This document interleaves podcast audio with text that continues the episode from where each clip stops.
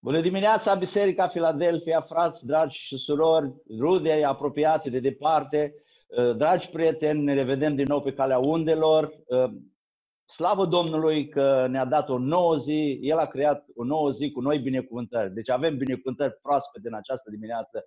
Vă aduc salutări și din partea Domnului Isus Hristos, Domnul vieții și al păcii. Și doresc ca Duhul Sfânt să vă umple de bucurie și pace în zilele acestea prin care toată omenirea este încercată.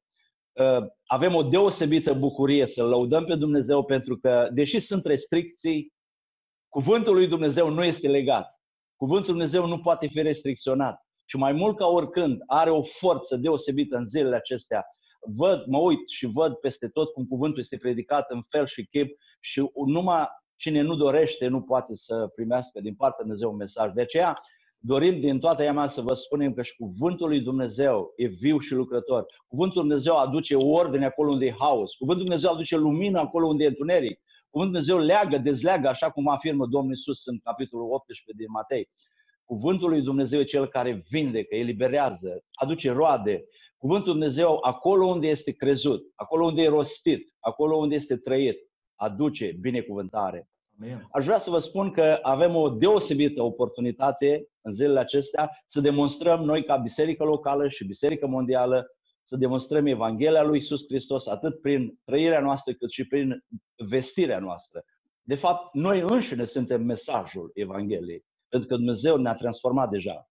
Uh, consider că uh, uh, traversăm o perioadă unică în istorie, dacă dacă nu în istorie, în generația noastră, n-am mai trăit așa ceva, zile, zile ca acestea în care să fim izolați. Dar mă gândeam la Apostolul Pavel și ceva rema pentru mine, chiar în, în ultimele 24 de ore Dumnezeu mi-a descoperit acest lucru. M-am gândit la Pavel că avea și el restricții, dar mult mai severe ca a noastre. În 2 uh, Timotei 2 cu 9 spune că eu sufăr până acolo ca un făcător de rele sunt închis. Era și el în izolare, dar nu ca noi acasă, că avem condiții decente, totuși.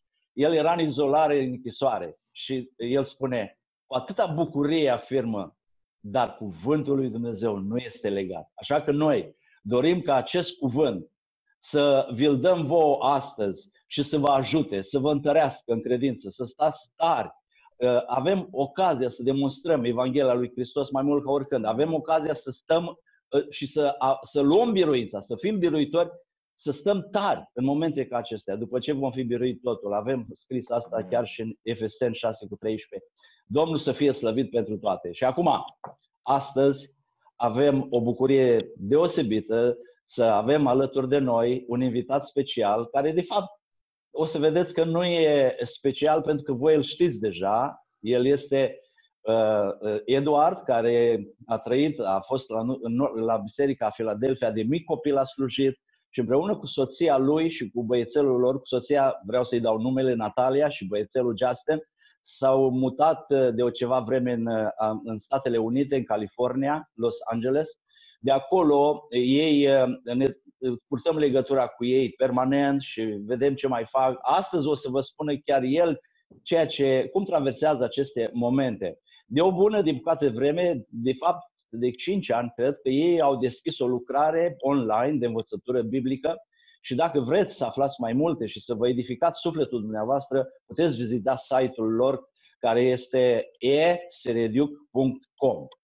Așadar, aș vrea să-i mulțumesc lui Eduard că la Cred că acolo e deja târziu, dar el cu atâta bucurie a vrut să ne salute. Îi mulțumesc că a acceptat invitația noastră și în continuare îl invit să ne spună ceva despre familia lui, despre uh, felul în care s-a resimțit această criză în zona în care trăiește. Care e starea de spirit acolo?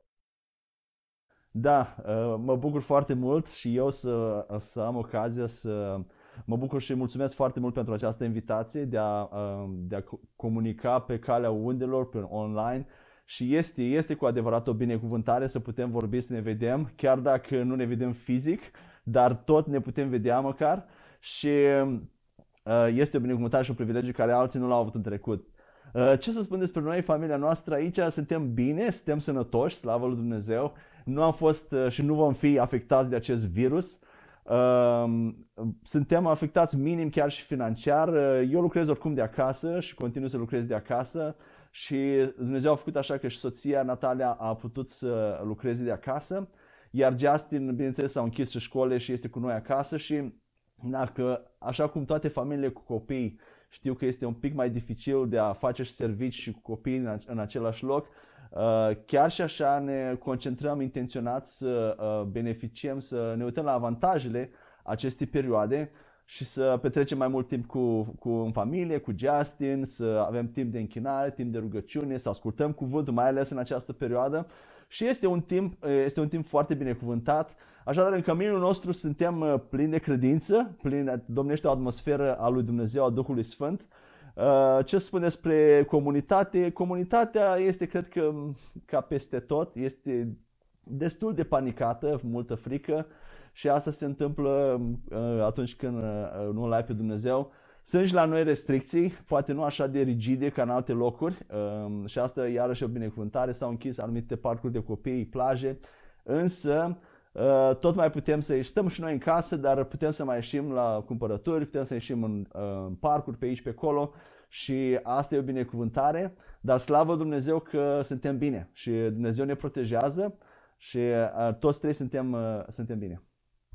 Pe scurt, așa aș vrea să ne spui care sunt măsurile specifice care s-au luat acolo și cât de în serios le iau oamenii. Uh, cred că nu este ceva diferit, cam ca peste tot, uh, cum, am, cum spuneam, nu sunt așa rigide, tot așa distanțare socială, oamenii stau în case și ies uh, doar strictul necesar, mai fac ei și excepții, se mai adună mai mulți, dar majoritatea au fost trimiși cei care pot lucra de acasă, lucrează de acasă. Uh, au fost și mulți care au pierdut uh, uh, joburile, slujbele, însă um, cam asta este situația. Foarte mulți lucrează de acasă și doar, cum se spune, businessurile esențiale mai funcționează, de cumpărături, de mâncare, la fel ca și, cred că și în România. Cam asta e situația aici. Dacă trecem la partea spirituală, la biserică, cam care, au luat, cam care sunt măsurile care le-au luat bisericile acolo în general și cam cum țineți voi legătura cu biserica?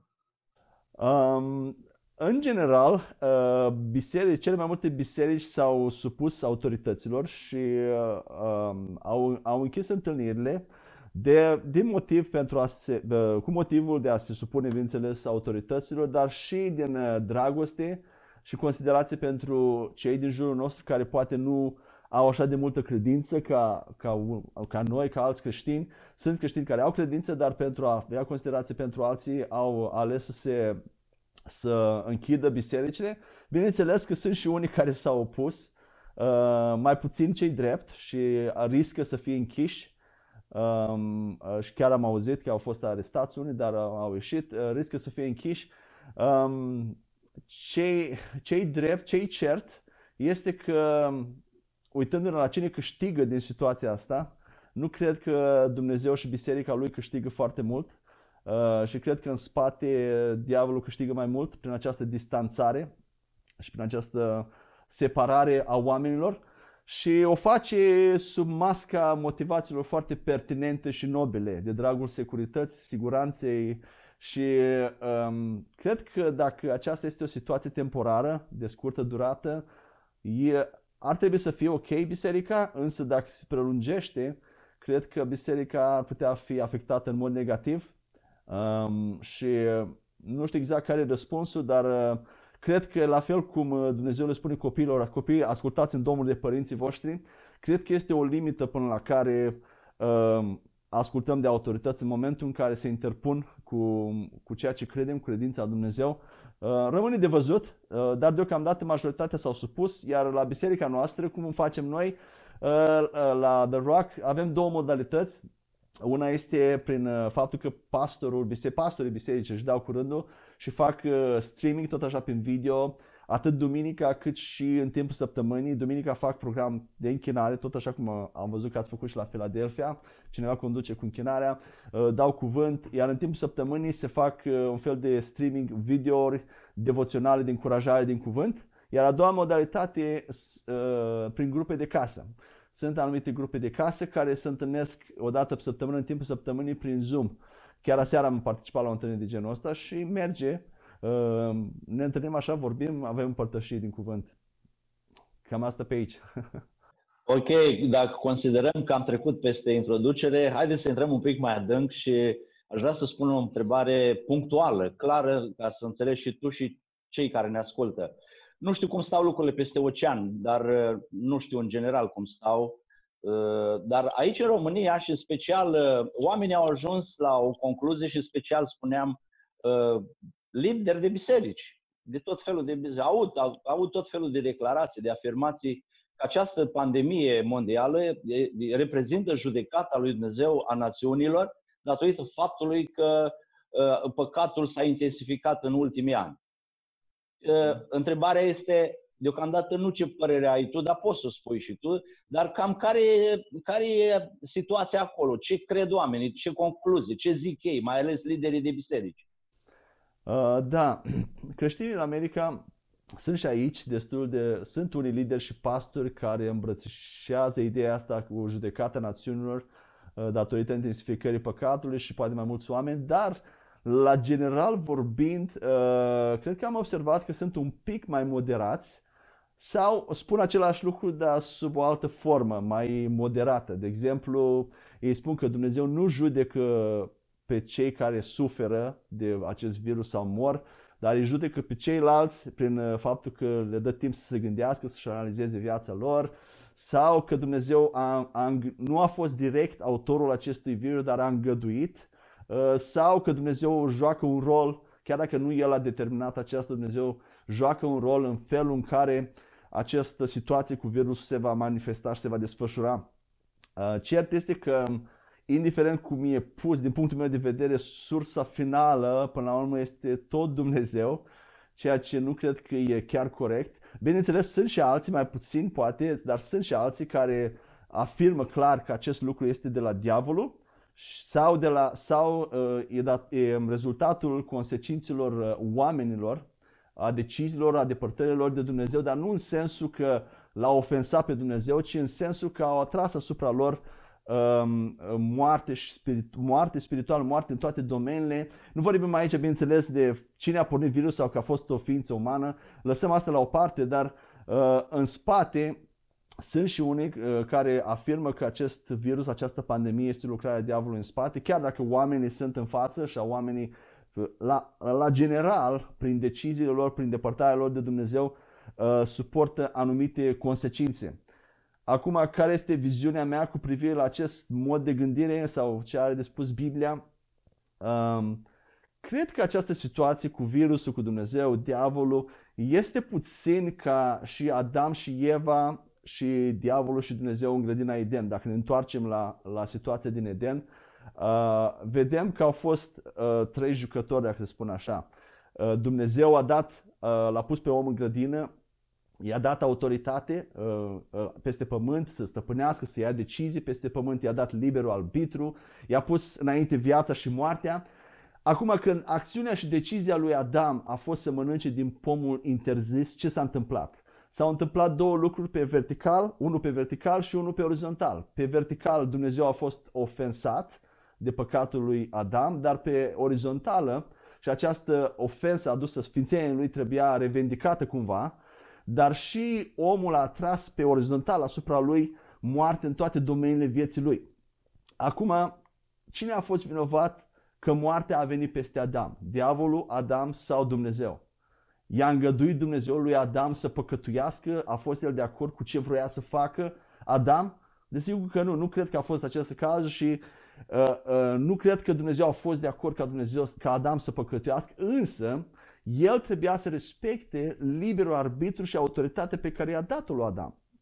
El nu a fost în control, dacă vreți spune aici un lucru care putea să fie inconfortabil, dar nu a fost în control în această situație dintr-un anume punct de vedere. Oare a avut Dumnezeu o dorință macabră de a lăsa pe Adam să păcătească, apoi să-l poată supune pe Fiul lui Dumnezeu, pe Fiul lui, la suferință și să, și să ca apoi tot el să iasă bine și să fie lăudat pentru că suferea de atenție? În niciun caz. Nu cred că este. A fost Adam vinovat? Da, în oarecare măsură, pentru că nu a vegheat și s-a lăsat înșelat de diavol și avea, el practic avea autoritatea finală să oprească acest lucru sau să-i dea frâu liber. Însă din toată această ilustrație, personajul care a avut intenția reală spre rău a fost diavolul, și el a premeditat și a venit cu înșelăciune și în final a adus moartea peste Adam și ce vedem aici este că diavolul este un înșelător. Și în momentul în care cineva te înșeală, nu știi în acel moment ce afli după.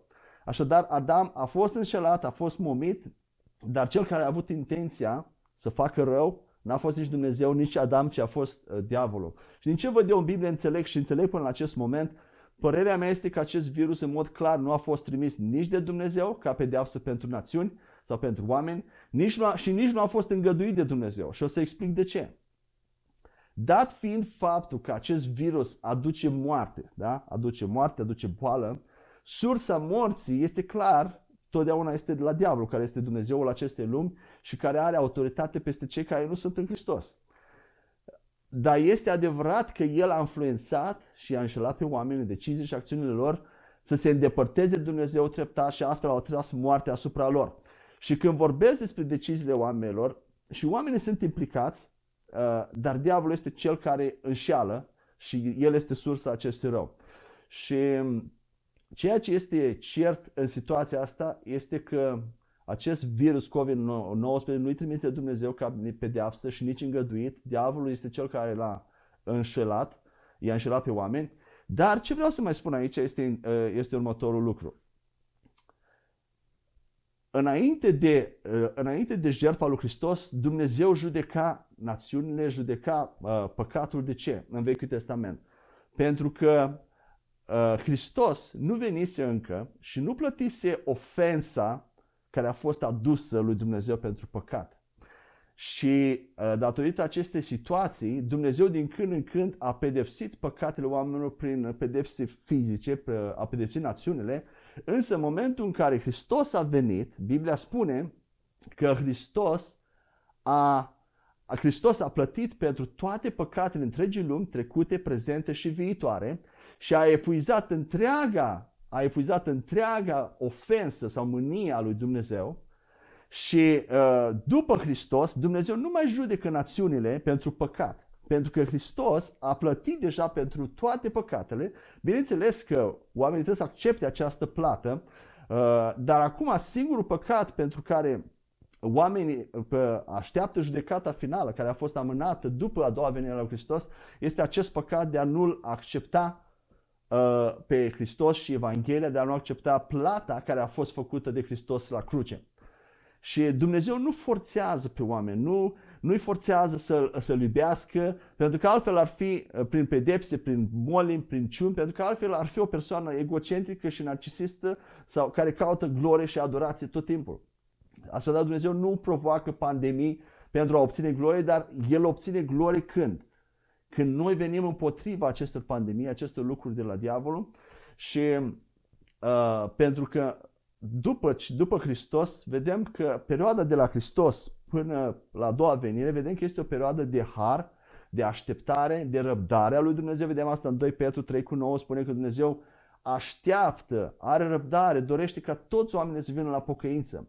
Așadar, având această așteptare, Uh, Dumnezeu nu judecă, dacă ar judeca din nou păcatul acum înainte de lacul de foc, uh, atunci ar fi o dublă judecată, însă așteaptă ca oamenii să vină la pocăință. Și este o perioadă de har. Vedem și la Ioan 3 cu 17, uh, spune așa, căci Dumnezeu nu l-a trimis pe Fiul Său în lume ca să judece lumea, ci ca lumea să fie mântuită prin El. Ce vedem aici? Că Fiul lui Dumnezeu, care avea tot dreptul să judece lumea, nu a făcut-o. Când a venit în lume, el a spus, n-am venit să vă judec, n-am venit să vă condamn, ci am venit ca să vă salvez, am venit ca să aduc speranță, să aduc soluția. Apoi la 2 Tesaloniceni 1 cu 7 la 10 spune așa, atunci când se va arata din cer Domnul Iisus cu îngerii lui puternici într-o flacără de foc, pentru a-i pedepsi pe cei care nu-L cunosc pe Dumnezeu și pe cei care nu ascultă de Evanghelia Domnului nostru Isus Hristos. Ei vor suferi, vor suferi pedeapsa distrugerii veșnice și vor fi despărțiți de prezența Domnului și de slava puterii Lui. În ziua aceea, când El va veni să fie proslăvit de către Sfinții Săi și admirat de către toți cei ce au crezut, căci mărturia față de voi a fost crezută. Deci vedem aici că Dumnezeu nu pedepsește acum, uh, nu, pedepse, nu, pedepse, nu va pedepsi atunci pentru păcate individuale, dar pentru un singur păcat, când n-au acceptat plata lui Hristos. Și asta va fi uh, la sfârșit. A afirma acum că Dumnezeu judecă națiunile pentru păcatele lor, pentru homosexual, pentru avort, înseamnă a face o afirmație oarecum anticristică, pentru că atunci n-ar, jertfa lui Hristos n-ar fi fost suficientă pentru a plăti păcatele și trebuie să mai aducă încă o judecată până la judecată de lacul, lacul, lacul de foc. Acum aș vrea să mai spun un lucru foarte important despre judecată. Vedem că judecata și critica este o tendință foarte naturală la om și la atât la creștini cât și la, necre- și la cei care nu au o relație personală cu Dumnezeu. Este așa lipită această mentalitate de dramă, de judecată și uh, aceasta vine din trei motive, cred. Una este că din, uh, este foarte strâns legată de neprihănirea de sine și ce vreau să spun cu asta? Că cei care sunt cu judecata și Dumnezeu judecă și fac, în general, uh, nu, judecata respectivă nu este pentru ei, ci pentru alții. De, vedem că a, Dumnezeu judecă din cauza homosexuală, din cauza se uită la aceste păcate exterioare foarte mari și dacă ei nu le fac, ei sunt în siguranță. Dar nu se uită la păcate care nu se văd, cum ar fi să mănânci prea mult, să nu-ți iubești nevasta cum trebuie, să te uiți să poftești pe altă femeie. Biblia spune că dacă ai călcat o poruncă, ai încălcat pe toate. Așadar, ei se uită la ei, se uită la ceilalți și a, Dumnezeu judecă. Ei, ei, sunt, ei sunt absolviți de judecat. Și asta e hrănire de sine. Îmi pare rău, știu că s-ar putea jignesc pe cineva, dar asta este adevărul. Pentru că vedem pe Pavel, vedem pe Moise. La un moment dat, amândoi au fost gata să fie anatema și să fie blestemați pentru poporul Dumnezeu. Cred că asta e inima lui Dumnezeu. Că merge până în pânze să, și chiar dacă poporul merită judecată sau cineva care are dragostea lui Dumnezeu cu adevărat, chiar când vede că oamenii merită judecată, nu-și dorește acea judecată pentru oameni. Al doilea lucru, de ce avem această tendință naturală? este că acești oameni de obicei nu au cunoscut cu adevărat dragostea și harul lui Dumnezeu. Și au o viață creștină bazată pe lege, pe fapte și au o înțelegere distorsionată a naturii lui Dumnezeu, așa drag, a caracterului lui Dumnezeu. Și o să, o să, o să dezvolt aici puțin. Și ce mai observ este și oarecare gelozie.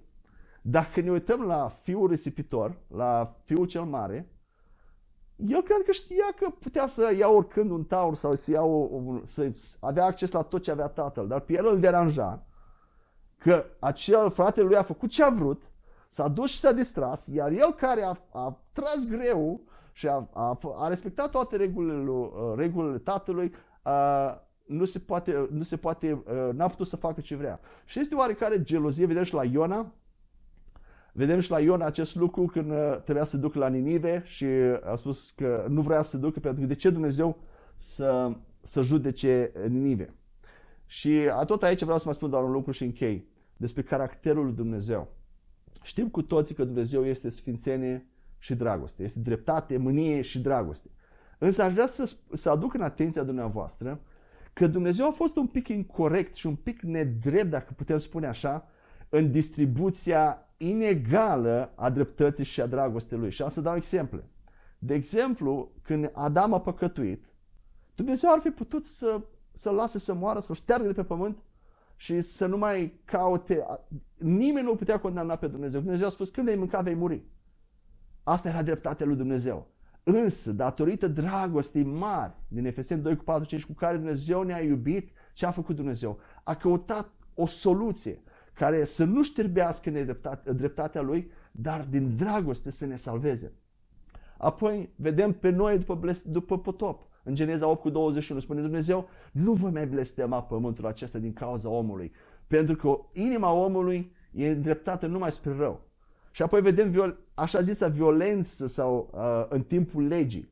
Vreau să vă spun că Dumnezeu a făcut strictul necesar, pentru că El trebuia să vină Hristos și corupția și distrugerea umană, moartea, mergea într-un ritm prea alert. Aproape că nici nu mai ajungeam să avem o femeie virgină în care să se nască Hristos. Și Dumnezeu a trebuit să intervină, însă nu a făcut-o cu plăcere.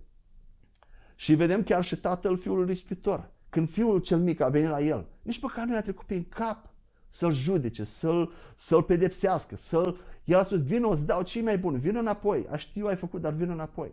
Și cred că acest, această dragoste, această Dumnezeu, nu știu, am explicat de ce, că oamenii îl văd uh, pe Dumnezeu mai mult cu dreptatea, cu judecata, mai mult decât dragostea care este El cu adevărat. Și am auzit oameni, și cu asta închei aici, care au spus, domnule, am făcut, am făcut tot ce mi-a cerut Dumnezeu. M-am dus la biserică, am făcut programe, nu m-am dus cu alții. Și uite ce am pățit și am fost pedepsit. Um, cred că problema se pune foarte greșit. Una la mână este că când spui acest lucru, te bazezi pe neprihănirea ta și nu pe neprihănirea lui Hristos, că tu ai făcut și ai încercat să atragi binecuvântările lui Dumnezeu prin ce ai făcut. Și al doilea lucru, dacă te gândești numai la părinții tăi pământești, la părinți normali, cât au suferit dacă ți-a întâmplat ceva nefast, cu cât mai mult Dumnezeu a suferit și l-a durut atunci când ți s-a întâmplat ceva care e. Și în fine, asta, asta am vrut să spun. Uh, mai era ceva, dar o să las aici că Dumnezeu nu învață prin, prin, prin virus, nu învață pe oameni, ci Dumnezeu a dat pe Duhul Sfânt să ne învețe și vedem aceasta la Ioan 14 cu 26, dar mă opresc aici, că așa predicăm până mâine. Aminteai tu în răspunsul care îl dădeai despre uh, tendința asta de a judeca distorsionat Trebuie să, să nu ne referim la alții, ne referim la noi. De multe ori, fiecare din noi avem în multe domenii o gândire distorsionată. Și dacă ne referim la ceea ce spuneai tu despre păcat, cum că Dumnezeu judecă păcatul, e o tendință, ă, ceea ce nu ar trebui să fie. Dar mhm. uitați, uita, ă, aș vrea să adaug, când permit să adaug, că gândirea distorsionată aici este că nu există diferență de mărime între. Adică noi facem diferență. Păcatul e păcat. Așa este. Adică enumerai tu niște păcate pe care noi le facem, uh, uh, noi păcătuim în fiecare zi, dar slavă Domnului că avem sângele Domnului deasupra noastră, suntem în legământ. Amen. Dar Amen. păcatul este păcat, nu este, uh, poate să fie în fața noastră mare, imens, mai mic, dar păcatul, plata păcatului e moartea.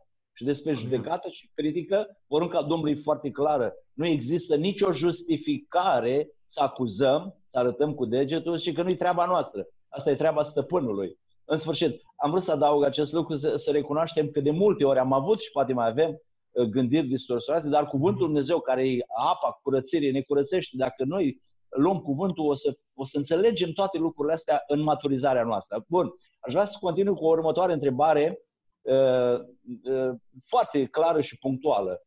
Mulți oameni, și chiar creștini, asociază evenimentele de ultima lună, anul pe care o petrecem noi acum, cu vremurile din urmă. Adică pandemia asta se întâmplă, le asociază cu vremurile din urmă despre care vorbește Biblia de multe ori, în multe feluri. Ă, ă, te întreb, există vreo legătură între cele două? Între acest virus și vremuri din urmă?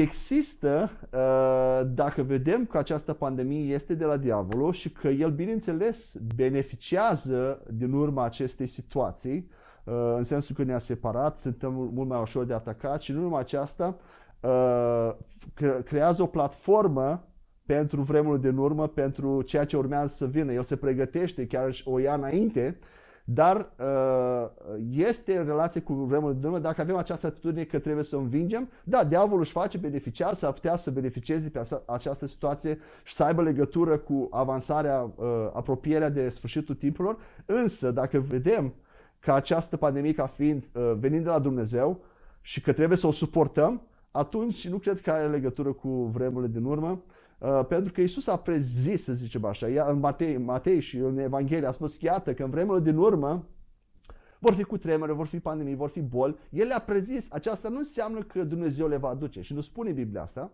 pentru că sursa, Dumnezeu spune uh, tot în Biblie că nu este ispitit să facă rău și Dumnezeu nu este autorul răului.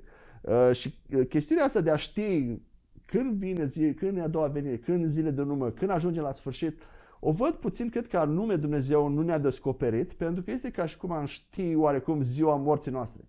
Ce se întâmplă? Când știm această informație, deciziile noastre o iau razna, trăim în frică, um, așteptăm cu frică acel moment, uh, nu mai trăim viața și cred că anume Dumnezeu um, a, a lăsat acest uh, lucru uh, să nu știm, poate o să știm cu aproximație, dar nu o să știm exact momentul. Însă acum vreau să fac o diferență, uh, apropo de vremurile din urmă, între două lucrări, două tipuri de lucrări ale întunericului a diavolului, care amândouă vin de la el, dar uh, reacția noastră la amândouă și vis-a-vis de vremurile din urmă e, e puțin diferită. Avem pe de o parte lucrările întunericului ce vrește boală, sărăcie, depresie, descurajare, uh, avem toate aceste lucruri de la diavolul, uh, descurajare, lipsă de speranță, lipsă de bucurie, uh, sărăcie, toate aceste lucruri uh, sunt de la diavolul și noi suntem meniți să luptăm împotriva lor, pentru că Isus, cum spuneam mai devreme, la cruce nu numai a epuizat mânia lui Dumnezeu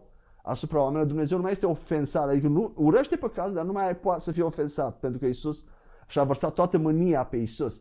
Dar Isus a mai făcut ceva pe orizontală, ne-a adus viață, ne-a adus libertate de aceste, ne-a dat viața lui Dumnezeu în noi să putem birui aceste lucrări întunericului. Și vis-a-vis de vremurile din urmă, cred că atâta timp cât biserica va fi pe pământ, vom continua să avem autoritate asupra acestui tip de lucrare a întunericului, pentru că Biblia spune la 1 Ioan 3 cu 8 că Fiul omului a fost s-a arătat ca să nimicească lucrările întunericului, iar noi suntem în Hristos. Vedem uh, vis-a-vis de vindecare, Matei 8 cu 17, că Iisus a vindecat orice fel de boală ca să împlinească ce a spus Isaia la 53, că prin rănă lui suntem vindecați și apoi 1 Petru 1 cu 2, 2 cu 24 preia acest lucru că am fost vindecați la cruce. Și al doilea tip de lucrările întunericului sunt persecuția pentru numele lui Hristos. Și aici mulți creștini nu fac această diferență. Pentru că în ce privește persecuția, Biblia ne spune clar că este un lucru nobil, este un lucru care Isus ne cheamă uh, să, să îndurăm persecuție pentru numele Lui și că toate binecuvântările vin împreună cu persecuții. Uh, este adevărat că de cele mai multe ori Dumnezeu a intervenit și a salvat chiar și din persecuție. Vedem cei trei tineri, vedem Daniel, vedem pe uh, Ioan, chiar apostolul Ioan, însă um, uh, dacă avem credință, putem scăpa și de persecuții, dar este un lucru care trebuie să-l, uh, să-l uh, putem să-l îndurăm. Și ce vreau să spun cu asta este că eu cred că cu cât ne apropiem mai mult de vremurile din urmă, vremurile din urmă și necazul cel mare cred că va avea foarte mult uh, de a face cu persecuția uh, și cu perse- pentru că diavolul asta vrea, vrea să-l sfideze pe Dumnezeu. Și dacă nu are, nu se luptă cu credincioși, atunci nu are satisfacție. Și cred că pe măsură ce ne apropiem de aceste timpuri în urmă, despre asta vorbeam, um, cred că răul se va amplifica, vedem aceasta în Biblie, um, și creștinii poate vor deveni o minoritate, vor fi persecutați, așa cum au fost persecutați în timpul lui Nero uh, și au fost uh, uh omorâți. Nu, se, nu știu cum se va manifesta, însă cei, cei uh, cert este că chiar și în situația aceasta de persecuție, lucruri cum pandemia aceasta, care nu e o persecuție pentru numele lui Isus, uh, avem autoritatea asupra ei și putem călca peste ea. Și tot aici aș vrea să pun să închei prin a pune lucrurile un pic în perspectivă. Ce vreau să spun cu asta? Pentru a nu mai avea frică de necazul cel, mulți au frică de necazul cel mare, că vom fi persecutați, că ne vom fi omorâți, oare vom fi luați, vom, nu vom fi luați. Sunt păreri și păreri. Um, dar haideți să punem lucrul în perspectivă, lucrurile în perspectivă. Care este, atunci când am venit la Hristos, noi am făcut un legământ cu Hristos. La fel cum legământul căsătoriei. Până la moarte. Până moarte ne va despărți. Vedem pe Pavel. Spune că pentru mine aș vrea să plec, dar aș vrea să stau. Uh, el, pentru el moartea nu era o problemă, era un câștig, spune Pavel. Și trebuie, cred că, să ajungem la această perspectivă în care să nu mai ținem atât de mult la viața noastră. Și să fim gata, pentru că creștinii din primul secol au fost mereu gata să moară pentru Hristos. Ce se poate întâmpla cei mai rău? Da, putem muri pentru Hristos, este ceva nobil. Și cred că dacă punem lucrurile în perspectiva aceasta, frica nu mai are putere și nu o se mai poate agăța nimic de noi. Da, asta este, dacă se va întâmpla, voi merge, voi îndura, voi muri pentru Hristos. Vedem pe, pe Pavel și cu asta încheie aici. Pavel, uh, când a spus acel centurion roman, a spus la, la sfârșit, a spus că dacă nu cereai să mergi la cez, cezar, probabil scăpai, nu erai. Și de multe ori când am citit acest lucru, în mintea mea a trecut, Băi, eu cred că aș fi spus, da, dar nu putem întoarce cumva timpul. Nu vreau neapărat să merg la cezar, dar putem să ne întoarce că nu, nu trebuie să merg neapărat, cumva să-și scape pielea. Foarte mulți dintre noi am face acest lucru, însă Pavel nu l-a făcut. Și moartea nu doare până la urmă. Foarte multe mărturii sunt de astea. Și am vrut un pic să, indiferent ce va fi, că vom fi luați, că vom fi lăsați, uh, E cert că avem auto, vom continua să avem autoritate asupra bolilor, să vindecăm pe bolnavi, pe noi, să scoatem demoni, să înviem morți. Asta e mandatul din Matei 10 cu 8. Avem autoritate peste toată puterea vrășmaș. Însă, în ceea ce privește persecuția, anticristul, uh, cred că va fi un timp în care creștinii s-ar putea să fie persecutați, s-ar putea să fie luați, dar dacă ne pregătim pentru persecuție și suntem luați, atunci e și mai bine. Uh, cred că așa văd. Uh, este o întrebare dificilă și greu de răspuns, dar cred că așa văd lucrurile la momentul actual. Uh, așa văd și asta mă ghidează pe mine personal. Ca să încurajăm pe toți cei ce ne ascultă, în privința dedicării noastre lui Isus, vieții noastre în întregime, să-L iubim atât de mult încât să nu ne pese prin ce trecem, El e cu noi, noi suntem cu El.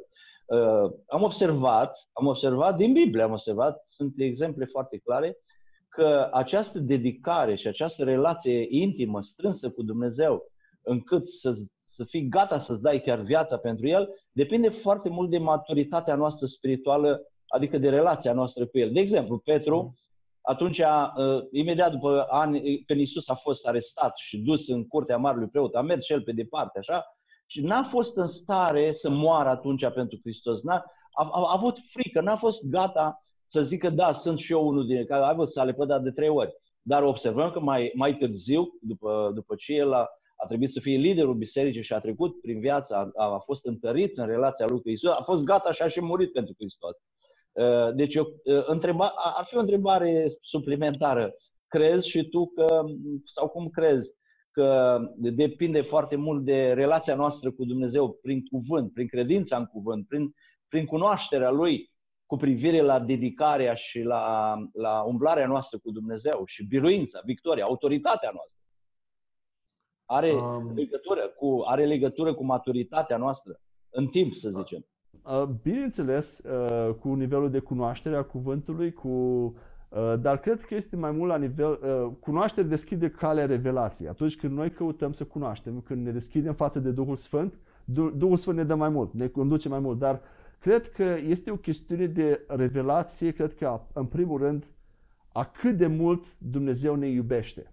Cred că atunci când ajungem cu inima și cu toată ființa să, să știm cât de mult Dumnezeu este de partea noastră, cât de mult ne iubește și că nu ne judecă, nu ne condamnă, Uh, cred că acea dragoste, când te simți iubit, când te simți acceptat, indiferent de eșecurile tale, de greșelile tale, de neajunsurile tale, de poate păcate care le ai, când ajungi să cunoști această dragoste, cred că aceea este cea care motivează, care face ca și credința, autoritatea aceasta să curgă natural, pentru că ea vine, Biblia spune că lucrează prin dragoste. Când știi că cineva e de partea ta, ai încredere în acea persoană, dar și deschide acea dragoste, acea reciprocitate față de Dumnezeu, când știu, Domnule, cât de mult mă iubește Dumnezeu, cât de mult a dat pentru mine, uh, cred că aceea uh, naște în noi o dragoste chiar și la nivel de sentiment, dar dincolo de sentiment și care îți dă puterea și motivația și voința să fii gata să-ți dai viața pentru Hristos.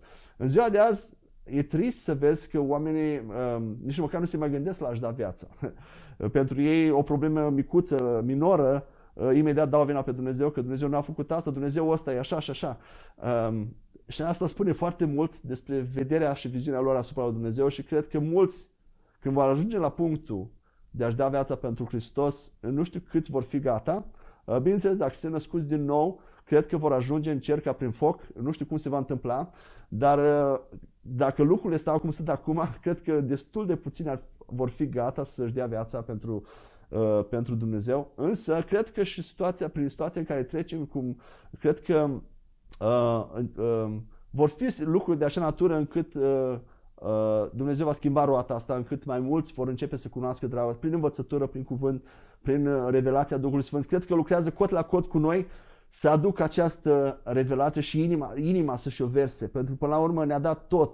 Ne-a dat Fiul lui, ne-a dat Duhul Sfânt, ne-a dat Cuvântul lui, ne-a dat viață veșnică, tot ce a avut ne-a dat și nici măcar nu putem să, așa, uh, a suferit pentru noi și măcar, măcar, asta e puțin, uh, să ne dăm și noi viața pentru El sau suferim. Ceea ce suferim noi, nici nu putem numi suferim. De asta Pavel spune că suferințele noastre de o clipă nici nu pot fi puse alături de slava viitoare. Uh, cam asta cred că e, dacă răspunde la întrebarea care...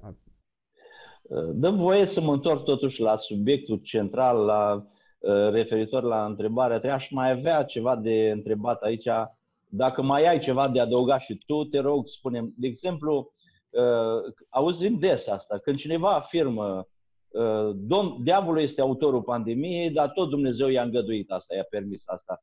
Și a doua întrebare suplimentară, cum se explică suveranitatea Dumnezeu în acest context? Dacă mai ai ceva de adăugat, de punctat, de clarificat. Um, da, uh, cred că a afirma că Dumnezeu, uh, prima, că Dumnezeu, diavolul este autorul pandemiei sau că, uh, dar tot Dumnezeu a îngăduit asta și a permis, a permis asta. Cred că a afirma că Dumnezeu i-a îngăduit diavolului să creeze această pandemie sau că i-a permis, ar însemna a spune că Dumnezeu este în control total al tuturor lucrurilor, ceva similar cu un dictator, dacă vreți, și acest lucru nu este adevărat, pentru că numai un dictator controlează toate lucrurile.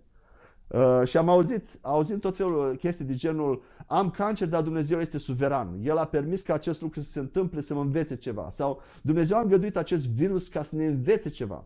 Atunci, întrebarea mea este de ce mai căutăm vaccine? De ce, de ce mai stăm izolați în casă dacă asta este voia lui Dumnezeu? Uh, Dumnezeu mi-a luat copilul, cred că avea nevoie de un alt înger în cerul sau mi-am pierdut locul de muncă pentru că și poate că Dumnezeu mi l-a luat deoarece mă bucuram prea mult de el.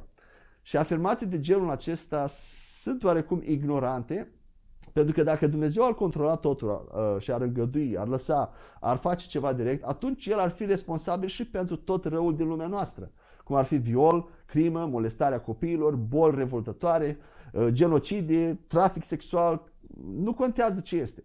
Și cei, a, cred că asta este o problemă majoră când facem anumite afirmații. Cei mai mulți dintre noi nu ne dăm seama de ramificațiile afirmațiilor noastre. Cei ce susțin această idee afirmă cu alte cuvinte că Dumnezeu a decretat sau a ordonat totul. Însă Dumnezeu știm că nu este autorul răului și nu este ispitit să facă rău, uh, uh, să facă rău omului. Știm că o mare parte a lumii este sub influența răului și ea rămâne captivă față de ceea ce scriitorii Nou Testament au numit o puterea întunericului. Da, Satan a fost învins și dezarmat la cruce, dar influența lui persistă oriunde nu se vede lumina Evangheliei. Și dacă Dumnezeu ar controla totul, atunci poate, de exemplu, de ce l-a aruncat pe diavol în lacul de foc imediat după cădere? De ce l-ar mai lăsa să chinuie lumea atâtea, atâtea mii de ani? Sau dacă ar fi fost în control așa, ar fi intervenit înainte ca Adam să mănânce din pomul bine și rău, să spune stai, stai, stai Adam. Și să-l alunge atunci din grădina, din grădina Eden, înainte de a mânca, pentru a evita să-l mai sacrifice și pe Isus, pe fiul său. Dar vedem că Dumnezeu a dat autoritate ființelor care au trup fizic să ia decizii asupra pământului. Da, Dumnezeu a pus niște legi care El are grijă ca acele legi să fie respectate, cum e legea gravitației, legea oxigen, toate lucrurile astea și respectă autoritatea diavolului, a noastră. Dumnezeu respectă acea autoritate și are grijă ca și diavolul să o respecte. De asta, de exemplu, trupul nostru omenesc avem un mare avantaj, pentru că trupul funcționează în tărâmul pământesc, spiritul numai în tărâmul spiritual, dar sufletul nostru funcționează în ambele. De asta vedem, de exemplu, la diavol și la demon, vedem această dorință, vor așa de mult să posede pe oameni sau porci, cum știm, ca să poată să aibă influență pe pământ.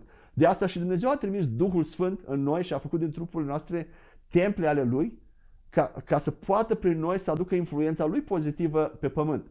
Sau de ce credeți, de exemplu, că i-a luat așa de mult, sute de ani lui Dumnezeu să-L aducă pe Iisus pe pământ?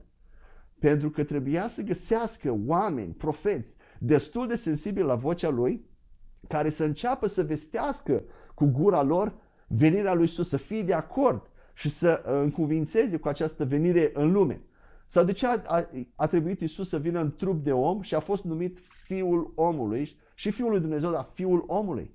Pentru că numai un om cu trup fizic putea muri pentru alți oameni și plăti pentru păcatele lor. Și o metodă, cred că interesantă, prin care Dumnezeu își exercită influența asupra pământ și când vrea să facă anumite lucruri pe pământ, cred că este vorbirea în limbi. De ce spun asta? Pentru că uh, vorbirea în limbi a creștinilor, noi când vorbim în limbi, noi nu știm ce vorbim. Dar prin vorbirea noastră, prin credință și prin darea permisiunii Duhului Sfânt să vorbească prin noi, noi mijlocim pentru alți oameni, decretăm lucruri în lumea spirituală, îi dăm voie lui Dumnezeu să-și mărească influența pe pământ. Uh, deci prin, uh, când ceva se întâmplă și vedem că Dumnezeu a intervenit, uh, trebuie să fim siguri că cineva s-a rugat. Cineva s-a rugat în limbi, cineva a aprobat și prin autoritatea oamenilor, atât diavolul cât și Dumnezeu a făcut lucruri. De asta nu cred că Dumnezeu a îngăduit sau a fost de acord, pentru că atunci am, dacă mergem pe ideea asta, problema cu gândirea că Dumnezeu este în control este faptul că ne face spectatori pasivi în această călătorie a vieții. Vom sta și vom lua tot ce vine în calea noastră spunând asta e viața, Dumnezeu este în control, El o va rezolva cumva. Dar adevărul este că Dumnezeu nu controlează totul și aici Știu că s-ar putea să fie greu pentru unii să ia asta și o spun cu toată dragostea. Nu, nu înseamnă că El nu, este, nu are grijă de noi, nu, dar nu controlează deciziile noastre. Avem liber arbitru. Vestea bună este că sfera sa de influență crește pe măsură ce noi, copiii lui, strălucim într-o lume întunecată. El ne a dat autoritate să ne opunem diavolului și influenței lui rele, să rezistăm. Am fost împuterniciți să vindecăm bolnavi, să înviem morții, să scoatem demonii și să dezvăluim prin orice mijloace Evanghelia Împărăției sale în locuri întunecate. Cam asta cred că aș vedea cu îngăduința. Nu cred că Dumnezeu îngăduie, ci uh, diavolul prin anumiți oameni face aceste lucruri. Uh, mai era o întrebare care ai spus despre uh, cum se explică suveranitatea lui Dumnezeu? Cum explică uh, suveranitatea lui Dumnezeu? Cum se explică în acest context suveranitatea lui? Da, este un subiect destul de delicat. Uh, da, pe scurt, cred că suveranitatea, în primul rând, cred că suveranitatea lui Dumnezeu este puțin greșit înțeleasă de, nu numai de creștini, de toți oamenii, la general vorbind. Pentru că definiția suveranității este autoritatea și puterea supremă, autoritatea unui stat, de exemplu, de a se guverna pe el însuși, înseamnă autoritate supremă, independență asupra unei regiuni sau stat. Acum, Suveranitatea lui Dumnezeu nu înseamnă că El poate face ce vrea, când vrea și că se răzgândește tot timpul asupra, asupra diferitelor lucruri. Sau că doar are plăcerea să schimbe anumite lucruri, pentru că altfel nu ar mai fi neprihănit și drept. Um, suveranitatea lui Dumnezeu nu e același lucru cu lipsă de statornicie sau de stabilitate. Dumnezeu este Dumnezeu stabil. Și ce vreau să spun aici un lucru foarte important. Suveranitatea lui Dumnezeu nu este niciodată inconsistentă cu voia lui Dumnezeu deja revelată în cuvântul său. Dacă, de exemplu, Dumnezeu a spus în cuvântul lui că Isus s-a dus și a vindecat pe toți bolnavii de orice boală, ca să se împlinească, cum am spus, uh, profeția lui Isaia, vedem clar că asta e voia lui revelată, atunci noi, Dumnezeu nu, nu, nu mai poate să vină să spună că nu, acum eu aleg pe cine, de, pe cine pe, pe, pe tine te vinde, pe, pe celălalt nu-l vinde. Uh, numai el s-a obligat când el a revelat, da, voia mea este să vindeci, atunci Dumnezeu, suveranitatea Dumnezeu nu încalcă această voie revelată în cuvânt. Și dacă Dumnezeu a spus că ăsta e dreptul creștinului, atunci când, atunci când uh, proclamăm cu îndrăzneală acest drept pe care ne l-a dat, de fapt întărim suveranitatea lui Dumnezeu și nu o slăbim, pentru că facem ce Dumnezeu ne-a spus. Pentru că vedem la 1 Ioan, cum a spus 3 cu 8, că Fiul omului a fost arătat să distrugă lucrurile întunericului, iar noi suntem în el. Și dacă ne uităm în Vechiul Testament, două lucruri interesante aici. Dumnezeu și-a luat sute de ani, prin intermediul legii, să pregătească poporul ca ei să înțeleagă ce se va întâmpla la cruce, cu jertfa lui Isus. Prin jertfe, prin toate acest lucru. Sute de ani. Apoi îl vedem pe Isus că a venit pe pământ și a vindecat în dreapta și în stânga, ca mai apoi să noi să facem altceva, să depindem de suveranitatea lui Dumnezeu. Nu mai zic că Isus niciodată nu a apelat la suveranitatea lui Dumnezeu, a spus că cu tine Dumnezeu este suveran sau Dumnezeu te-a lăsat așa ca să ne învețe ceva sau că Dumnezeu, și chiar în, în situația cu virusul acesta, uh, Dumnezeu ne-a spus că orice boală vine de, la, vine de la diavol. Și atunci, suveranitatea lui Dumnezeu este dreptul meu să calc peste ea și suveranitatea lui Dumnezeu nu se poate interpune, adică El să spune nu, tu acum trebuie să suferi de virus. Asta cred că e un lucru foarte important care este scăpat din vedere. Și un ultim lucru despre suveranitatea lui Dumnezeu este că Dumnezeu, suveranitatea lui Dumnezeu nu-l face un Dumnezeu imprevizibil. Imaginați-vă aici o relație de prietenie pământească cu cineva care este tot timpul imprevizibil. În sensul că nu știi la, la ce să te aștepți de la el. Am putea noi vreodată să avem încredere în acea persoană? Haideți să ne gândim. Desigur că nu, nu așa? Încrederea sau credința în cineva se zidește pe baza unei cunoaștere în timp și a unui caracter stabil și previzibil. Și la fel cu Dumnezeu, noi niciodată nu vom putea manifesta cu adevărat credință în Dumnezeu în vreun domeniu, de exemplu domeniul ăsta cu virusul și cu boală, nu vom putea să spunem, da, în numele Lui Iisus nu voi fi afectat de acest virus sau dacă am fost afectat, voia Lui să să fim vindecat. Nu voi putea să am această credință ci va fi doar o speranță de șartă. Poate Dumnezeu va interveni, poate nu va interveni, pentru că nu, nu, dacă nu știm ce a vorbit Dumnezeu, ce ne se cuvine și ce nu, care sunt drepturile, privilegiile noastre în Hristos și nu știm ce va decide Dumnezeu în fiecare situație. Ne putem aștepta la orice. Cred că aici inconsistența și imprevizibil, Dumnezeu nu este imprevizibil, ci este stabil și a revelat voia Lui în... Așadar, suveranitatea Lui, uh, el respect, în suveranitatea Lui respectă voința omului, respectă cuvântul Lui, uh, și nu face ce vrea la orice moment, indiferent uh, ce s-ar întâmpla. Cred că asta, aici conchid subiectul ăsta al suveranității. Da. Tare te-aș mai lăsa să stragi sufletul un pic sau să bei o gură de apă, dar văd că e o curgere așa și următoarea așa. întrebare chiar, chiar este în curgere foarte concretă, care ne ajută pe noi, dacă poți da un răspuns. Cum, care ar trebui să fie atitudinea noastră a creștinilor în fața acestei crize? Ce ar trebui să facem și cum putem lupta? Uh, e, e, e foarte important, da. Cred că o să părtășesc ce fac eu și ce cred că ne-a, mi-a arătat Dumnezeu în relația mea cu El și din ce cunosc în cuvânt um, vis-a-vis de acest virus și cum să luptăm. Um, cred că în primul rând trebuie să lucrăm la renoirea minții noastre și a ne convinge că voia lui Dumnezeu pentru noi este să fim vindecați de acest virus sau să fim imuni la el atât noi cât și casa noastră. Și asta se face prin cuvânt. Uh, noi toți știm că Dumnezeu poate, dar problema noastră este că nu știm dacă Dumnezeu vrea. Dumnezeu vrea. Și cred că aici ia timp ca să ne renoim și acel cuvânt să pătrundă în inima noastră și cred că în perioada asta, că dacă stăm așa de mult acasă, uh, să dăm materiale, putem să luăm, uh, să luăm versete care vorbesc despre, specific despre boală, despre virus, despre uh, molime și să ne convingem. Este un timp de convingere pentru că noi gândim atât de invers uh, uh, și cu suveranitatea asta lui Dumnezeu încât ia timp. Apoi un alt lucru cum, uh, cum lupt eu și cum cred că ar trebui să luptăm uh, este simplitatea credinței în numele lui Isus. Uh, dacă ne gândim, când ne confruntăm cu o boală, cu virus, ne gândim imediat, măi stai că nu m-am rugat destul în limbi, nu, am, nu m-am închinat destul, uh, am păcătuit, am făcut asta, nu sunt destul de spiritual, n-am credință destulă automat punem atenția pe noi. O, n-am destulă credință n-am, și nu punem pe Isus. Isus n-a spus, Isus a spus, ne-a dat numele Lui ca și o procură. Exact cum avem o procură la notariat, a spus, independent de cum trăiesc eu, asta nu înseamnă că nu trebuie să trăiesc oricum, dar nu are legătură, acea procură nu depinde de cum eu trăiesc sfințenia mea sau cum, cum El ne-a dat numele Lui să-L folosim și numele Lui este cea, cel care are putere. Uh, vedem pe Petru la poarta frumoasă, ce a spus? Nu am aur și argint, dar ce am îți dau, ce am? Numele lui Isus. În numele lui Isus ridică-te și apoi spune, nu prin evlavia noastră l-am, l-am, l-am vindecat pe acest om, ci prin numele, credința numele lui Isus. Și chiar astăzi, înainte de a, de a uh, avea acest interviu, Dumnezeu mi-a arătat prin Duhul Sfânt vis-a-vis de acest lucru.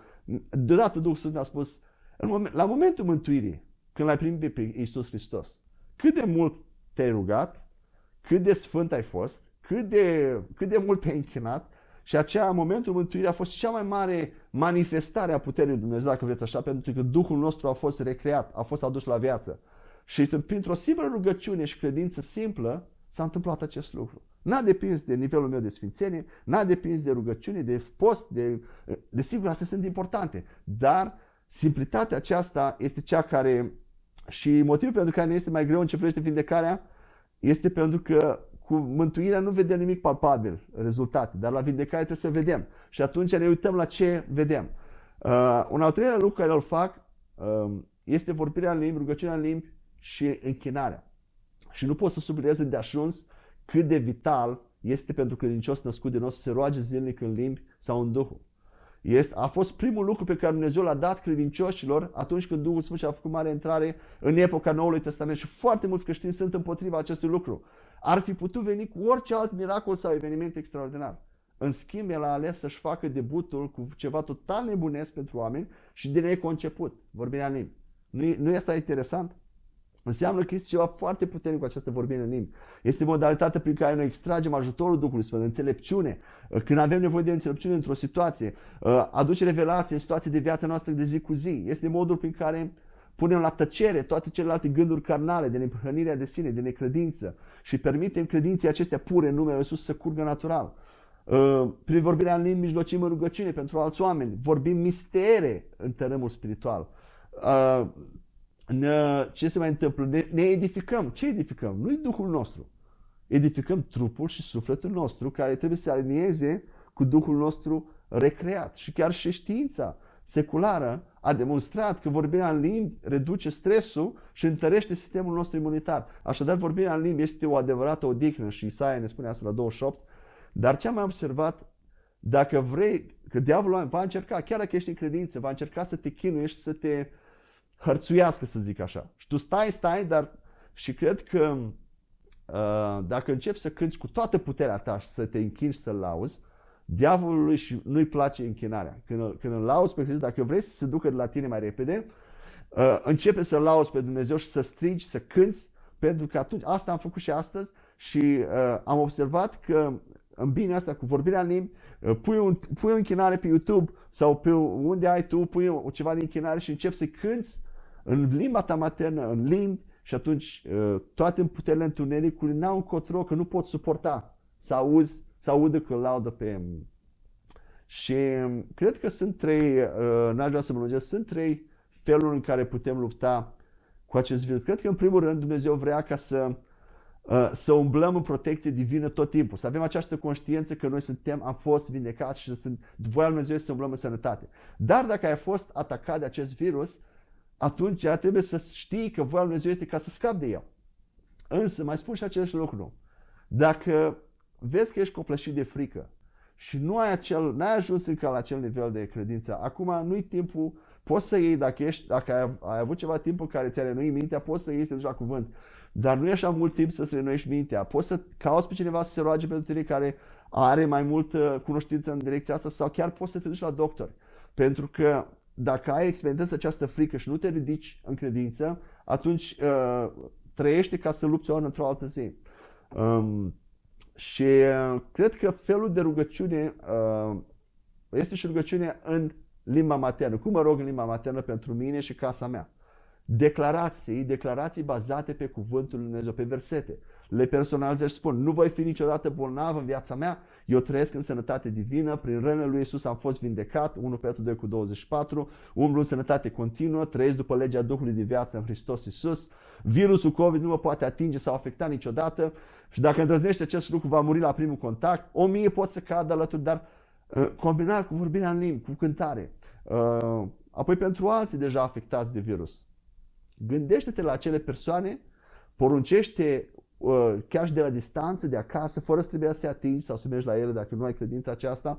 Iisus a rostit cuvântul de la distanță și slujitorul centrului roman a fost vindecat, chiar în aceeași oră. În numele lui Iisus, de exemplu, virus corona, te blestem să mori, chiar acum în trupul prietenului meu, mori și nu te mai întoarce niciodată.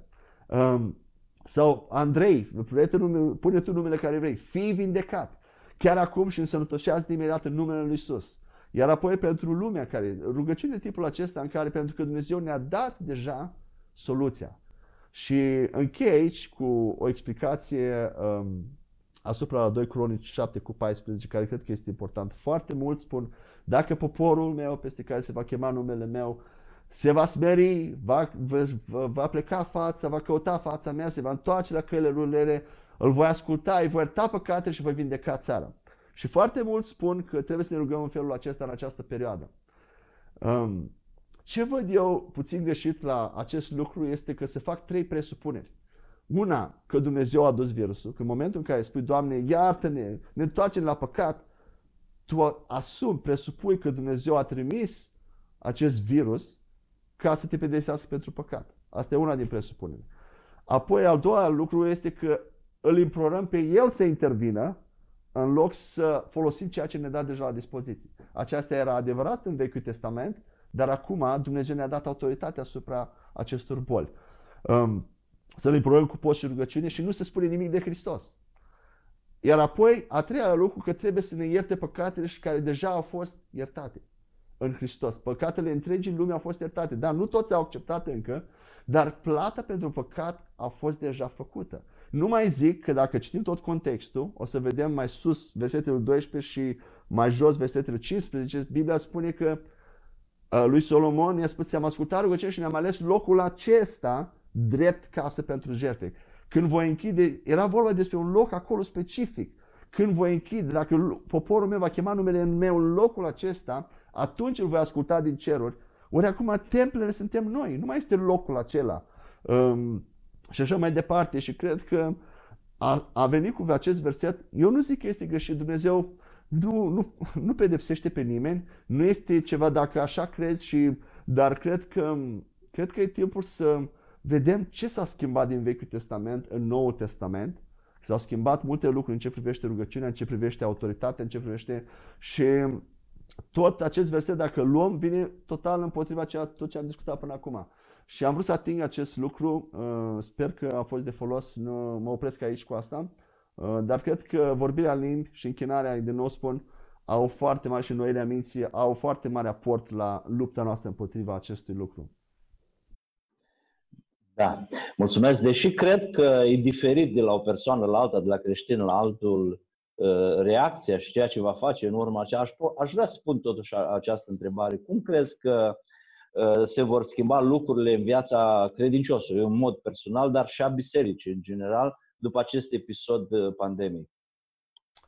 Um, cred că unii își vor revizui, unii care sunt sinceri, cred că își vor revizui teologia și credința lor într-un sens pozitiv, dacă până acum n-au crezut în vindecare în, uh, și am întâlnit cazuri de, de acestea um, și vor vrea să afle, să afle mai multe despre aceste adevăruri, despre autoritatea în Hristos, despre ce s-a schimbat.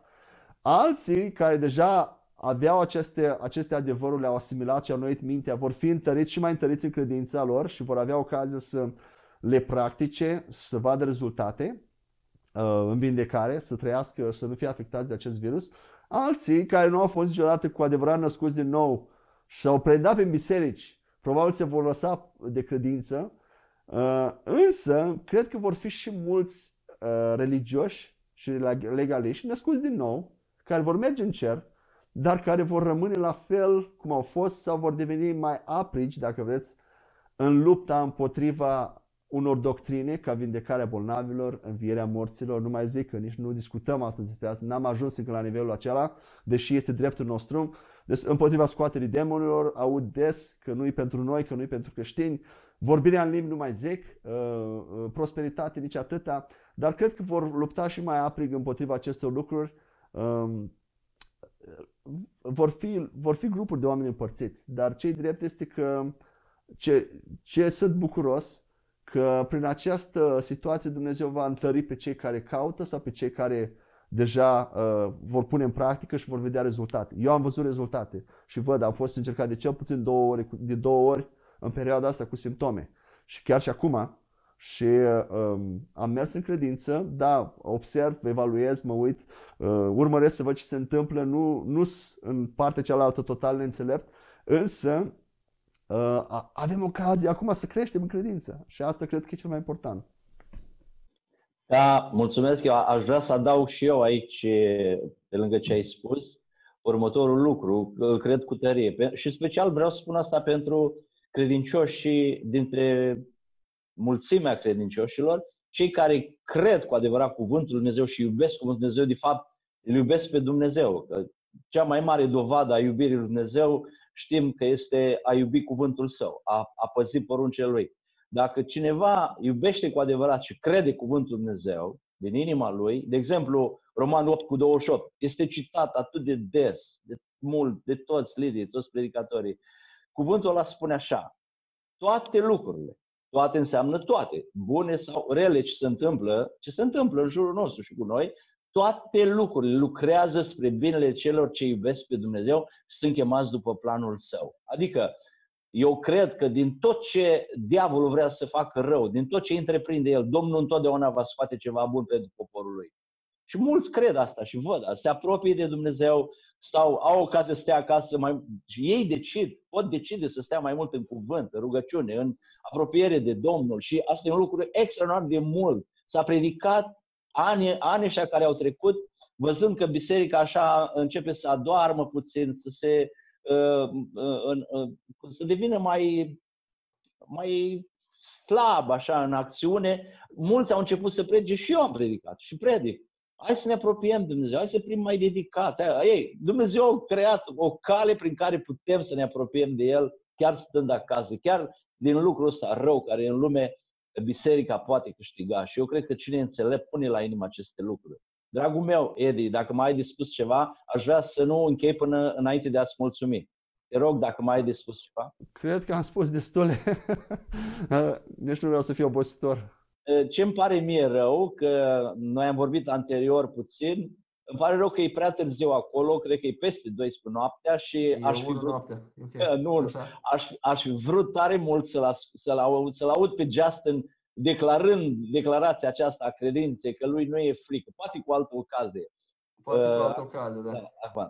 Bine, aș vrea din toată inima să-ți mulțumesc încă o dată în numele meu și audienței pentru că ai acceptat și ți-ai luat din timpul tău, din energia ta, dar cred că ai făcut-o cu plăcere. Mulțumesc că ai fost cu noi, ne-ai vorbit și cred că au ajutat pe mulți și au ridicat în Duhul. De aceea, uh, Domnul să te binecuvânteze pe tine și familia ta și să ținem aproape. Aș vrea să, să mă apropii de încheiere și uh, aș vrea să citesc din Cuvântul lui Dumnezeu câteva versete, un raport pe care îl dau cele 12 scoade, cei 12 spioni pe care i-a trimis Moise uh, înainte, înainte ca să declare Dumnezeu în capitolul 13, chiar în versetul 1 și 2, Dumnezeu declară, iată că vă dau țara, țara Canaan. Dar trimite 12 căpetenii acolo să vadă cum este țara, să o inspecteze. Și au venit, au fost, au văzut, le-a plăcut și au venit și au spus așa în numeri capitolul 13 cu 27, iată ce au istorisit ei lui Moise. Ne-am dus în țara care ne-ai trimis. Cu adevărat, este o țară în care curge lapte și miere și iată-i roadele. Au adus un strugure pe doi oameni pe o prăjină. Dar poporul care locuiește în țara aceasta e puternic. Cetățile sunt întărite, sunt foarte mari. Banca am văzut acolo și pe fiul lui Anak, care au niște uriași. Amaleciții locuiesc în ținutul de la miază zi, ebusiții și amuriții locuiesc muntele și cananiții și hetiții locuiesc lângă mare și de-a lungul Iordanului. Mai citesc un verset să vedeți diferența care o face Caleb și Iosua. Caleb a pătolit poporul care cărtea împotriva lui Moise și a zis, haideți să ne suim să punem mâna pe țară, că își vom fi biruitori. Dar bărbații aceia care sunt împreună cu el au zis, nu putem să ne suim împotriva poporului acesta, că este mai tare decât noi. Ce înțelegem? Slavă Domnului pentru cuvânt și pentru că aceste lucruri s-au întâmplat pentru învățătura noastră. 12 oameni și nu orice fel de oameni, niște căpetenii, oameni aleși, oameni care conduceau, au văzut aceleași lucruri, au primit aceleași informații, dar reacția uh, uh, s-a împărțit în două categorii. Reacția celor doi credincioși, Iosa și Caleb, a fost total în contrast cu reacția celor 10. Da? Unii au spus, deși toți au văzut la fel, toți au avut aceeași informație, au văzut la fel pe uriași, au văzut că țara e întărită, dar unii, au, unii s-au luat după aceste circunstanțe și au slăbit în credință și au slăbit și pe alții, pe popor, i-au muiat, dar cei doi au rămas, au rămas uh, în, în, în fiți, dacă vreți, în adevărul pe care Dumnezeu l-a spus. Dumnezeu a spus, vă dau țara. Ei s-au legat de asta. Ei l-au crezut pe Dumnezeu. Ce credeți? 40 de ani în pustie s-a tot rotit poporul acesta până a murit toată generația. Și în evrei spune că n-au intrat în țară din cauza necredinței lor. Dar ce credeți? Cei doi au intrat în țară și au moștenit acolo. Mai mult decât atât, după 40 de ani, Caleb spune, Doamne, eu am atâta, tot atâta putere de, ca atunci când am ieșit din Egipt. Ce minunat e lucrul ăsta, nu? Deci e posibil, ar, ar, după minte omenească, aud pe oameni care îmbătrânesc, 60 vai, sunt terminat, am, sunt expirat, am, da. cum să spui asemenea lucruri? Când, când Caleb spune, eu am aceeași putere după, după 40 de ani, după ce am trecut prin pustie. Deci aceasta este aceasta este uh, binecuvântarea celor credincioși. Credeți-mă, dragii mei. Poți declara cuvântul, poți lua cuvântul, ai bază legală. El poate să-ți dea ceea ce pretinde, ceea ce Dumnezeu îți oferă prin credință. Aș vrea din toată inima să vă spun că e important în vremea aceasta ceea ce asculți. Încetează să asculți lucrurile din sistem, din, din lucrurile omenești. Lucruri, sunt multe lucruri false adăpați-vă și hrăniți-vă cu cuvântul lui Dumnezeu, întăriți-vă în credință, pentru că atunci reacția dumneavoastră și acțiunea dumneavoastră va fi una bună în favoarea voastră și în plăcerea lui Dumnezeu. Dacă nu luați aminte la toate, la toate informațiile și lucrurile omenești, lucrurile care se spun, delectați-vă mai degrabă cu cuvântul lui Dumnezeu în perioada asta. Dumnezeu oferă această șansă. E important să alegi să asculți în perioada aceasta uh, de ceea ce este, ce îți dă viață, nu de ceea ce, uh, mă rog, poate te amuză, dar nu e important. Domnul să îți ajute la asta. Aș vrea acum, din, din toată inima mea în încheiere, să aduc un mesaj celor care poate n-au încă o relație personală cu Domnul Isus Hristos. N-au întâlnit acea dragoste uh, uh, care copleșește inima omului și n-au întâlnit pe acel care și-a dat viața pentru noi. Aș vrea să vă citesc, să-mi permite să vă citesc uh, câteva versete din, uh, dintr-un episod întâmplat în viața Domnului Isus și aș vrea pe scurt asta să explic și să fac o încheiere de rugăciune. Vreau să ajut pe oricine are nevoie de Domnul Isus în viața lui. Și aceasta se face doar prin credință. Doar prin credință. Uh, este, este o întâmplare cu vindecarea unui slăbănog în Luca, capitolul 5, Într-una din zile, versetul 17, într-una din zile Iisus învăța pe noroade niște farisei și învățători ai legii care veniți din toate satele Galilei și Iudei și din Ierusalim, stăteau acolo, iar puterea Domnului era cu el ca să vindece. Aleluia! Puterea lui, lui Dumnezeu era cu Isus. Și iată că niște oameni purtau într-un pat pe un slăbănoc și care ca să-l aducă înăuntru, să-l pună înaintea lui. Fiindcă n-aveau pe unde să-l ducă înăuntru din pricina norodului, s-au suit pe acoperișul casei și l-au coborât cu patul printre cărămizi în mijlocul adunării înaintea lui Isus. Ai mai văzut așa ceva? Cred că a șocat pe toți acest lucru. Da. Când l-a văzut Isus credința, a zis, omule, păcatele sunt iertate. Cărturarii și farisei au început să cârtească și să zică în ei înșiși. Al doilea șoc, dar mai tare pentru cărturari. Prima dată au fost șocați toți oamenii că au spart oamenii acoperișul și l-au coborât. Acum au fost mai șocați farisei că le-a stricat religia, gândirea teologică. Iisus a zis că păcatele tale sunt iertate. Și au început să scârtească împotriva lui. Cine e acesta de rostește hule? Auzi, îl învineau de hulă. Dar noi știm acum că ăsta era un adevăr. Iisus, poate, Iisus este singurul care iartă păcatele. Cine poate ierta păcatele decât Dumnezeu? Iisus care le-a cunoscut gândurile, a luat cuvântul și le-a zis, pentru ce cârtiți în inimile voastre? Ce este mai lesne a zice? păcatele sunt iertate sau alții ce scoală și umblă. Deci Isus a pus semnul egal între aceste două lucruri. E același lucru. Ori păcatele sunt iertate, ori scapiți vindecarea. Tot aia e.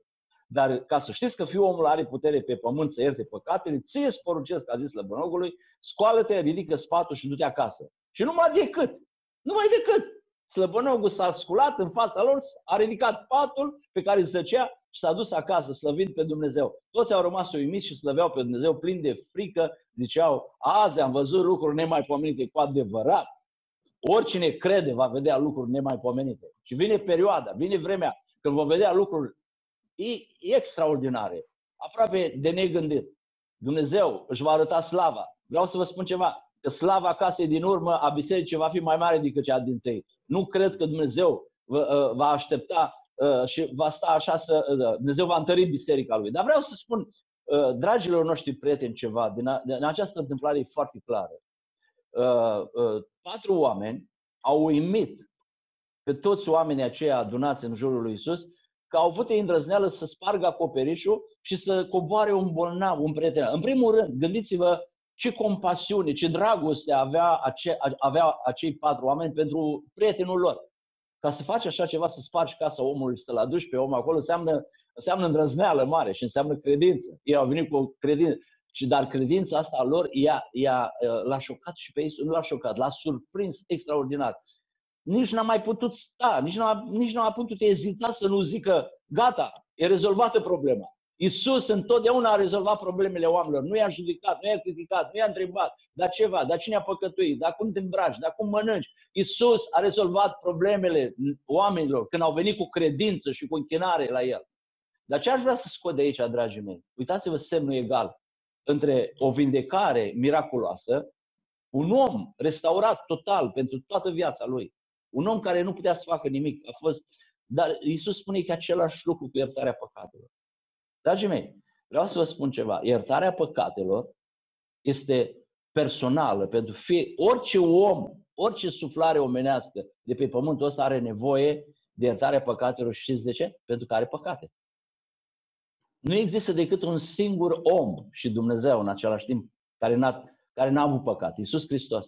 În rest, toți oamenii, toți au păcătuit și au fost lipsiți de slava Lui Dumnezeu. De fapt, ce trebuie să documentez eu? Noi știm sigur că suntem oameni păcătoși și avem nevoie. E, dacă avem păcat, un singur păcat dacă am avea în toată viața noastră, tot avem nevoie de iertare. Păcatul, plata păcatului este moartea, dar darul fără plata lui Dumnezeu este viața veșnică în Iisus Hristos. Spune asta în Roman 6 cu 23. Asta e, asta e regula, asta e legea lui Dumnezeu, legea universală. Dar Dumnezeu în dragostea Lui a gândit o soluție, l-a trimis pe Fiul Său prea iubit pe pământ la, la împlinirea vremii. A murit pe cruce. A murit nevinovat, acuzat pe nedrept, fără păcat, dar tocmai de asta a fost în stare să ne, să ne poată ierta nouă păcatele, pentru că El și-a dat sângele Lui nevinovat. Dragii mei, știți ce spune în fapte, când predică Petru în casa lui Corneliu, fapte 10 cu 43? Toți prorocii mărturisesc că oricine crede în Isus are iertarea păcatelor în numele Lui. Deci, vedeți, observați, nu există altă cale. Nu există altă persoană, nu există altcineva care să aducă iertarea păcatelor. Deci tu ai nevoie numai de Isus Hristos. Numai, numai în El să te încrezi, pentru că El a plătit pentru păcatele tale. Pentru că nu există cale de mijloc. Avem nevoie de iertarea de păcate. Plata păcatului e moarte, dar darul fără plată ă, este viața veșnică în Isus Hristos. Dragii mei, vreau să închei spunându-vă așa. Sufletul omului nu are cale de mijloc. Ori calea pierzării, ori calea mântuirii. N-ai vrea tu să apuci pe calea mântuirii azi și să te încrezi în Isus și să spui cu mine această rugăciune? Doamne, am nevoie de Tine. Mă încred în Tine. Tată Ceresc, în primul rând îți mulțumesc că l-ai dat pe Fiul Tău Isus Hristos să moară pe cruce pentru mine pentru toată lumea, dar și pentru mine personal. Sunt păcătos, recunosc că am păcate, de aceea am nevoie de iertare. Te rog în numele Lui Iisus Tată să-mi dai iertarea prin sângele Lui Iisus Hristos. Mă încred în Tine, Doamne Iisuse, și cred că Tu ai înviat din morți. Cred că Tu ești Fiul lui Dumnezeu și cred că Tu poți să mă mântuiești. Îți mulțumesc, Doamne, pentru asta și te rog să-mi dai și Duhul Sfânt, să devină o nouă creație în Tine, să devin un om născut din nou, care să te pot sluji și să pot să te aștept pe tine cu multă bucurie și să pot fi biruitor în viața aceasta pe pământ, cât voi trăi. Îți mulțumesc că și tu ești cel care mă poți mântui, mă poți ierta și mă poți ajuta să fiu un credincios al tău. Dragilor, vă mulțumim pentru ați avut răbdare să ascultați. Dorim din toată inima ca să fiți victorioși și nu pot încheia fără să fac această declarație. Am o bază absolut legală. Psalmul 91, versetul 6 și 7. Și dacă vrei să spui cu mine, este, este medicamentul cel mai tare care te poate ține departe de această pandemie. Este atât de potrivit, este ca un rema pentru fiecare din noi. Haideți să-l trecem prin inima noastră, nu numai prin minte. Și deja de mintea mea a trecut că l-am învățat pe de rost, dar îl am în inimă. Și chiar dacă Uh, nu-l spune exact în cuvintele de acolo. Eu îl am în inimă și spun așa. Și dacă vrei, spune cu mine. Nu mă tem, nu mă tem de ciuma care umblă în întuneric. Nu mă tem nici de molimă care umblă ziua în amiaza mare. O mie să cadă alături de mine și zece mii la dreapta mea. Dar de mine, dar de tine, de familia mea, de familia ta, nu se va apropia. Acesta e cuvântul Domnului. Crede-l și vei experimenta binecuvântare. Domnul să vă binecuvinteze până ne vom reîntâlni.